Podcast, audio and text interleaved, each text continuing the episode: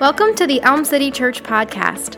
As a community of people who are trying to practice the way of Jesus together, we hope that these messages inspire and equip you for the journey of faith in everyday life.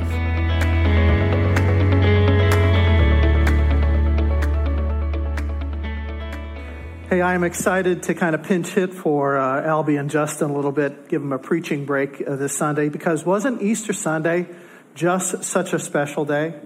Mean, wasn't it great?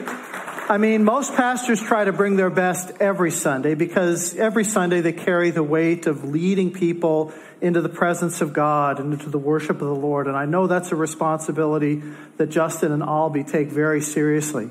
They bring their best every Sunday, but there is something different about Easter because it's like Super Bowl Sunday for the church, right? It's emotionally and physically exhausting day for pastors on Easter Sunday, there's just an electricity in the air. There's this buzz. There's a spark. There's a sense of the Holy Spirit present as the church comes together to celebrate and worship the, the, the risen and the reigning Lord Jesus Christ. And so you try to take it up a notch. And I think Sunday, last Sunday was really like that. I mean, people were packed in elbow to elbow. The musicians and the vocalists, they were awesome. The sound, the lighting, all on cue. The scripture readers, the preaching, they were spot on. The flowers were beautiful. And the cookies. Well, actually, I'm not so sure about the cookies because by the time I got there, they were all gone. And I'm trying not to be bitter about that because you know who you are who ate all those cookies. But Easter is very much like East, uh, Super Bowl Sunday for the church. And after seeing this church in action last Sunday, I went home thinking I was really proud to be able to call Elm City Church my spiritual home. Aren't you? Let's just show our appreciation to everybody who helped out last week. But there's an important way in which Easter is not like Super Bowl Sunday because after a big football game, everybody goes home or they just turn off the TV and there's this nice long break until next year. That's not true for Easter because the resurrection of Jesus isn't just once and done. It's not just a day to say, Yay, Jesus, and then go home and wait until next year. Jesus rising from the tomb was not just a once and done event. Jesus didn't just pop out of the grave, take a victory lap around the temple, and then scoot up to heaven. Jesus didn't just appear to the women at the tomb or to the disciples locked in their upper room. He didn't stop there. In fact, we're told in the first chapter of Acts this, chapter 1, verse 3. After his suffering, Jesus presented himself to the apostles and gave many convincing proofs that he was alive. He appeared to them over a period of 40 days and spoke about the kingdom of God. Over a period of 40 days, Jesus kept on with these resurrection appearances, and some of those were one on one, some in small groups of disciples, and at least one time he met with over 500 people. The apostle Paul tells us this in 1 Corinthians chapter 15. He says, For what I received, I passed on to you as of first importance that Christ died for our sins according to the scriptures, that he was buried, that he was raised on the third day according to the scriptures, that he appeared to Cephas and to the twelve, and after that he appeared to more than 500 of the brothers and sisters at the same time, most of whom are still living, though some have fallen asleep. And then he appeared to James and to the apostles, and least of all he appeared to me also as one abnormally born. If you read through the New Testament, you'll see Jesus made at least 10 separate post resurrection appearances over this period of 40 days in a variety of different places. I mean, he was like a whack a mole. He'd pop up over here, then he'd be over here. Nobody knew where he was going to show up next. His resurrection was not just a once and done thing, it was the starting gun to launch the ministry that he was giving to the disciples. It was the starting gun for the church to get into action. I've asked my friend Chad and I to come up and to read about one of those resurrection appearances this morning. It's the story of the two men who go from Jerusalem on the road to Emmaus from Luke chapter 24.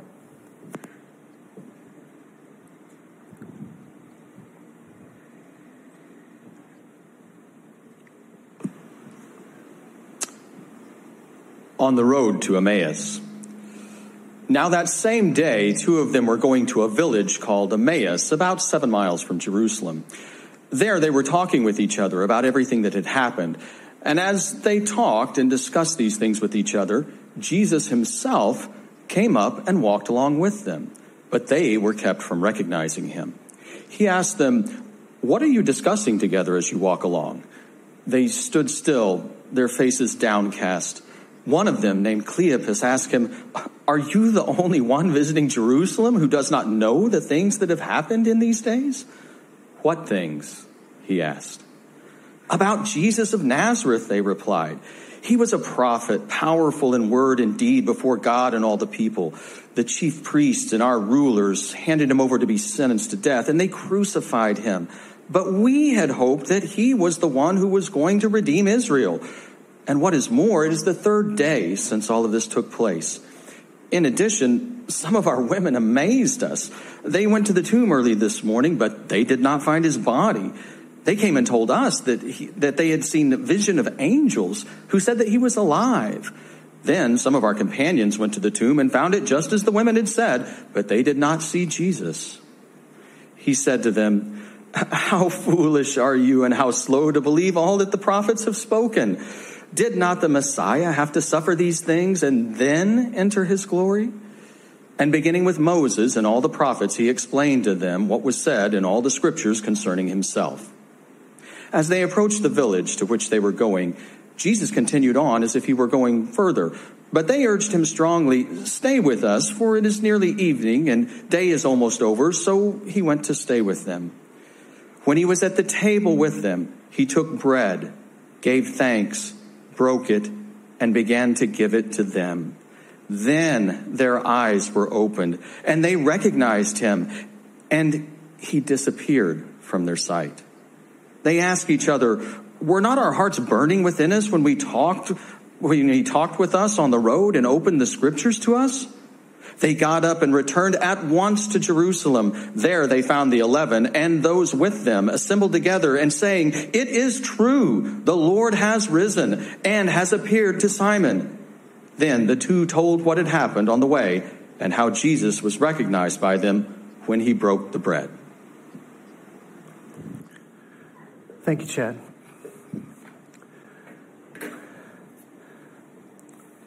Friends, it was a long seven miles to Emmaus, just two men walking. And as the sun was sinking, so were their spirits. Their hopes had been shattered, their minds were confused, their dreams were dead. We had hoped he was the one. We had hoped he was the Messiah. We had hoped that he was the one who would save us, who would solve all our problems and he didn't. He didn't come through for us. So they were crushed by another letdown in life, by repeated disappointment. Because hope is such an important thing. Hope is what keeps you going every day, believing that there's something better ahead. And all the hope had been squeezed out of these two guys. So they just shuffled along, and maybe you've walked that same road the road of disappointment, discouragement, the road of lost hope. Maybe you're walking that road this morning. Discouragement is your companion. You know, for all of us, life as we know it has been so disrupted over these past two years. There's been so much discouragement and disappointment that we've all felt, so much loss and even grief. It's been going to be going on even for more, uh, more time. Many of the things we counted on to give us a sense of security just don't seem as stable or as reliable as before. Our, our institutions, our leaders, we're, we're losing hope because we see corruption and hypocrisy and incompetence.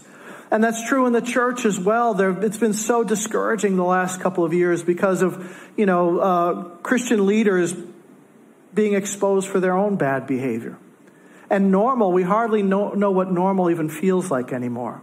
Even now, the prospect of going back to work unmasked has a lot of people really stressed out. And then you add to that all the current stressors that are going on from inflation, gas prices, new COVID variants, uh, easing restrictions, plus the war in Ukraine and the fact that there are still a lot of other wars going on in the world that they're just not reported on anymore. The war in Syria, the war in Ethiopia, the war in Myanmar, the war in Yemen. It's like there's this kind of malaise that just kind of settles over our heads. But like the disciples, you have to keep on walking. I think it's important to realize that the first Easter started off as a time of great confusion and grief and discouragement. Their feet were dragging as they kind of shuffle step towards the sunset. Oh, sure, there were rumors about the empty tomb. There were strange sightings, but who can believe such things? Come on. No intelligent person would fall for that kind of hysterical nonsense. They heard what the women said, that the tomb was empty. And they had actually, you know, people said that they'd actually seen Jesus alive, but death by definition, it's irreversible. So they had no explanation for the whole situation. Only one thing was clear to these two guys. The party was over and it was time to get out of Dodge. Now that Jesus was dead and buried, there was bound to be a severe, brutal purge of his followers, and they decided to get out of town. And whenever I read the story of the two men on the road to Emmaus, I always have to ask, why these two guys? Jesus only had 10 appearances. Why would he have chosen to reveal himself to these two guys? Why them? They weren't part of the inner circle of the disciples. Only one of their names is even recorded in the Bible. We don't ever hear from them again in Scripture. We never hear that they do miraculous things or that they start preaching or that they uh, do anything during the growth of the early church. They're just a couple of ordinary guys who've pinned their fragile hopes on this man Jesus and who were going home with heavy hearts. And maybe it's because they were so ordinary Maybe Jesus wants the rest of us ordinary people to find at least someone in this crazy story that we can identify with. Maybe as we walk through the difficult road of life, we begin to understand the impact of this great resurrection message. This message that seems too good to be true. Now, it's so typical of Jesus that he takes the subtle approach with these guys. He doesn't overwhelm them with earthquakes or angels or flashes of lightning or heavenly sound effects. There's such an unglamorous quality about this story. Jesus comes to them just in their ordinary circumstances, in their distress. They're just walking down the road, and Jesus joins with them as a fellow traveler. Now, it was normal for strangers to walk the roads together because there were often bandits waiting in, in the wings. Remember the story that Jesus told about the Good Samaritan who helps the guy who got beat up and robbed on the road to Jericho? Same kind of thing. So there was safety in numbers. But in their confusion and in their grief, the two men don't even recognize Jesus when he comes along and asks, What are you guys talking about? And they say, Haven't you heard? I mean, they're incredulous at his ignorance. We were hoping he was the one. There is so much emotion packed into those words. We were hoping. We were hoping. It's a terrible thing to lose hope. There's a hollow, empty feeling when you lose hope. There's a, there's an anger when you lose hope. And that's part of it. The anger of feeling betrayed, that you pr- put your trust in someone or something and then they let you down. There's a self-hatred that comes when you lose hope. Feeling stupid, like I held on to it for too long, that relationship, that, that dream. You think that you should have known better this time. There's a sense of defeat when you lose hope. If our hope is in ourselves or in our human institutions, we're quickly finding out how inadequate those things are, how fragile our systems are, how fragile life really is as mortality kind of stares us in the face. Losing hope, friends, is a devastating thing. Where are you on the hope meter today? Quarter full, half empty, half full? You know, the longer this pandemic disruption goes on, the more important it is that you have a sense of hope, not in yourself, but in the Lord. And I think this is going to be especially true for years to come as our young people and children, we don't really yet understand the emotional and psychological and even spiritual impact the pandemic has had on our children. And so as followers of Jesus, we need to offer hope. If your hope meter is wobbling, here's a little bit of a positive plan maybe to help you get started. Start doing a Bible study just on the word hope in the book of Psalms. Just the Psalms. Just read all the verses that talk about hope in the book of Psalms. You'll be amazed how, how many times it appears. Here's a couple examples. Psalm 119. You are my hiding place and my shield. I hope in your word. Psalm 43. Why are you downcast, O my soul? Why so disturbed within me? Put your hope in God, for I will again praise him, my salvation and my God. Psalm 33. We wait in hope for the Lord. He is our help and our shield. Hope is a big deal in the Bible. These disciples, they've run out of hope and they pour out the intensity of their disappointment to the stranger. And I think Jesus must have been kind of holding back a little bit of a smirk as he listened to their lament. I mean, he's waiting for just the right time to allow them to see who he really is. Maybe they'd notice that his, that his feet weren't really touching the ground as he walked along beside them. I mean, he's as light as a bird, enjoying the freedom of his resurrection body. Think of that. It was a real physical body, but it was different. Remember when Jesus meets with the gathered disciples in Jerusalem, he just kind of shows up in a locked room. He can kind of move around as will, but then he also shows them his hands and he shows them his side, shows them that he's able to be touched, that he's able to eat. He's not a ghost. He's not some disembodied spirit. He's a real physical presence, but it's different. He was able to appear and disappear, but he had the kind of body that you and I will have in the great resurrection real, but different. But Jesus allows these guys their time of doubting and despair. And let me say this again He allows their time of doubting and despair. And I think this is really important for us to recognize that doubt and questioning, confusion, even despair, those are not the opposites of faith. In reality, all of those emotions can be seen as a subset of our faith. These two men were wrestling with deep, critical issues in their lives. They needed solid answers. Religious platitudes would not cut it. The disciple Thomas tends to get smeared as the doubting one, but they all doubted, every single one of them. They all had questions that went very deep and could not just be casually brushed, brushed aside. The death of Christ had rocked their faith like they got hit between the eyeballs with a crowbar. They needed more than just pat answers and wishful thinking. They needed to know that faith in Jesus was real. You know, every time we reach for a little bit more of God, every time we are ready to grow deeper in our knowledge and our love of Christ, every time God decides to stretch our faith, to grow us to some newer level, every time there will be periods of doubt. It's inevitable that there will be periods of doubt in your life. And a faith that is being stretched will go through periods of doubt and will be stronger in the end. It just goes hand in hand with spiritual growth. In fact, there's no other way to really grow your faith but to be placed in a position where you really have to stretch. A faith that has never had any struggles is probably one that has not really faced the real mysteries of life or the deep mysteries of God. Jesus did not see their struggle as a setback. He doesn't see their confusion as a weakness. Their doubts will give birth to a deeper faith. And you know what? That's what God is doing in your life this morning, too. Right now, during the season of crisis, the season of un- unsettledness, He is stretching your faith to new dimensions, new levels of trusting, new levels of understanding. Your faith is going to be stronger because of everything that we're going through if we decide to listen to the Lord. Now, these two men needed to know that their hope in Christ was real. More than any other religion, the Christian faith stands or falls on the basis of historical facts.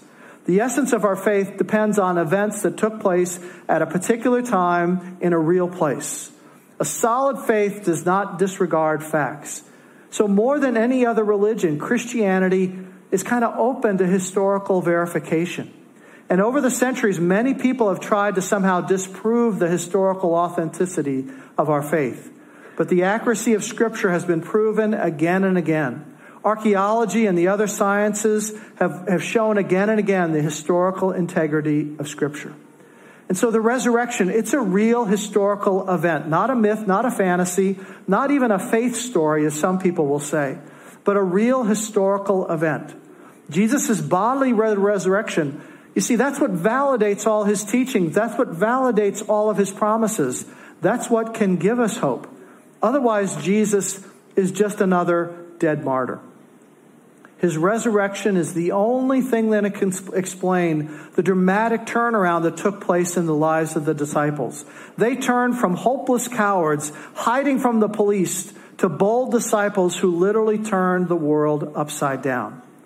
The History Channel once did a special on the apostles, and even in their secularized approach, the filmmakers had to acknowledge something inexplicable happened to the disciples. If the resurrection wasn't real, the followers of Jesus should have been stamped out like the followers of hundreds of others phony messiahs that populated the ancient world. Barely a footnote in the history books. Jesus would have been the same except for the resurrection. All the enemies of Christ had to do was just trot out Jesus' body, his dead body, and it was case closed, lights out, drop the mic. But they couldn't. Neither the unparalleled military might of Rome nor the religious power of the Sanhedrin could produce his corpse. The body they killed, the body they guarded, the body they sealed in a tomb, all they had to do was put it on public display, and they couldn't. Why? Because it wasn't there. Jesus really did rise from the dead. You see, hope without facts is meaningless. Our hope in Christ without the fact of his resurrection would just be wishful thinking and actually self delusion. The transformed faith of these two men is built on two simple things a deeper understanding of Scripture combined with a personal experience of Jesus Christ. And those two things always go together. That's what brought their hope back a deeper understanding of Scripture combined with a deeper personal experience of the risen Christ. And as they walk, Jesus explains the Scriptures. This was probably the greatest Bible study of all time. From Genesis all the way through Malachi, Jesus helps them to see all of what was planned, all that God had in mind from the very beginning. Don't you wish they had written that down? Why would they leave that out? You know, it'd be so nice to have that nice, concise Bible study by Jesus. But as they listened, the meaning became clear and all the pieces fell together for them. A deeper understanding of Scripture always forms the basis for a deeper experience of Christ. Knowing Scripture by itself isn't enough.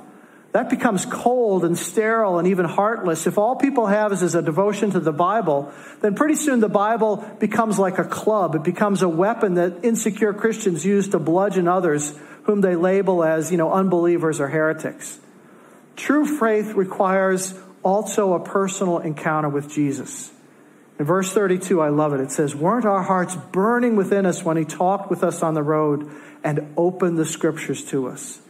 Jesus explained the scriptures to them before he revealed himself to them. It's as though he wanted them to have this solid biblical foundation before they could handle the experience of seeing him as the risen Christ. It was scripture, but scripture along with a personal experience of grace, Christ's presence, and transforming love. You see, the core of Christianity is not religious propositions, it's not a book, it's a person. Not a system of ethics, but a Savior. Not just right doctrine, but a personal connection to the risen Christ. The mind and the soul, they've got to work together as Scripture comes alive in a person's heart through an experience of the risen Christ. And once Jesus left, the men took their faith on the road. They ran this mini marathon back to Jerusalem in the middle of the night. They couldn't wait to tell others of their encounter with the risen Christ. They couldn't wait to tell them about how their hope had been reborn. This is important for us too the willingness to bear witness to our faith, to take it on the road, in homes, in the marketplace, in prison, in Roman catacombs. That's how the ancient church grew. Under intimidation and persecution, the followers of Jesus, they shared their faith with joy. You know, sometimes I've heard people say, well, faith is private. Faith is something we don't talk about. It's personal. Just keep it in the building with the stained glass. And I, I don't know really what kind of faith they're talking about because that is not the Christian faith. Following Jesus has always been an outwardly facing thing. Christ designed the faith for the office, the home, the school, the factory, the farm, the neighborhood. He designed faith for everyday life, and that's why our faith is not just a once a week thing on Sundays. It's for wherever we are, under whatever circumstances you're in. Weren't our hearts burning within us? Christ comes alive in their hearts, and it has to be expressed. It's just the overflow. And I love that we're told these guys ran all the way back to Jerusalem. They ran back towards their problem. Like first responders, instead of escaping, they ran back towards the danger. Remember, the city was still a hot zone. Persecution was a real possibility would have been safer, would have been smarter for them just to stay in Emmaus, but they went back to face it. Why? Because hope had returned to their hearts. Hope had returned. So, what road are you traveling this morning? What road are you going on? Are you running low on hope? Is your personal hope meter sort of inching towards the red zone? If so, I want you to know that the resurrected Christ walks with you in your discouragement and in your doubting. He walks with you and wants hope to blossom in your hearts. A hope that's built on two things a solid confidence in the Word of God and a deeper experience of Christ Himself. Christ risen, and His power can move beyond your doubts and move you toward your tougher problems. This week, He will give you the strength that you need. He will walk with you in resurrection power. He will, he will be with you if you give yourself to Him. I hadn't planned on sharing this story, but I want to. We've got a few, little, few extra minutes. Uh, one of the things I do part time is I work as a chaplain over at the Cheshire Medical Center. And uh, a week ago, Saturday, the Saturday before uh, Easter, I went to visit an, uh, a woman. She was in her late 80s. She wasn't in good shape. It was not a good diagnosis for her. She's sitting alone in a chair in her room, and I walk in. She notices I'm a chaplain, and she says, Tomorrow's Easter, right? And I said, Yes. And she said, I love the Easter music. And she starts to sing in just this really fragile kind of voice Jesus Christ is risen today. And she said, Do you know it? And I said, Yeah, I know it. She said, Will you sing it with me. So I got the words up on my phone and we had a little hymn sing. Just the two of us, she and I. And we went through a couple of hymns, and she was just so bright in her face. And I thought, this is what the hope of Christ looks like. She had the hope of Christ in her life. You know, a hospital is nobody's idea of a vacation. You know, it's not some spa that you go to. You can never sleep well. People are poking you and prodding you. They wake you up to give you the sleeping pill, you know, all those kind of stuff. It can be a very lonely and discouraging place, particularly when you're sick. And she showed me something about the importance of having the hope of Christ in your life. I hope that's your experience this week.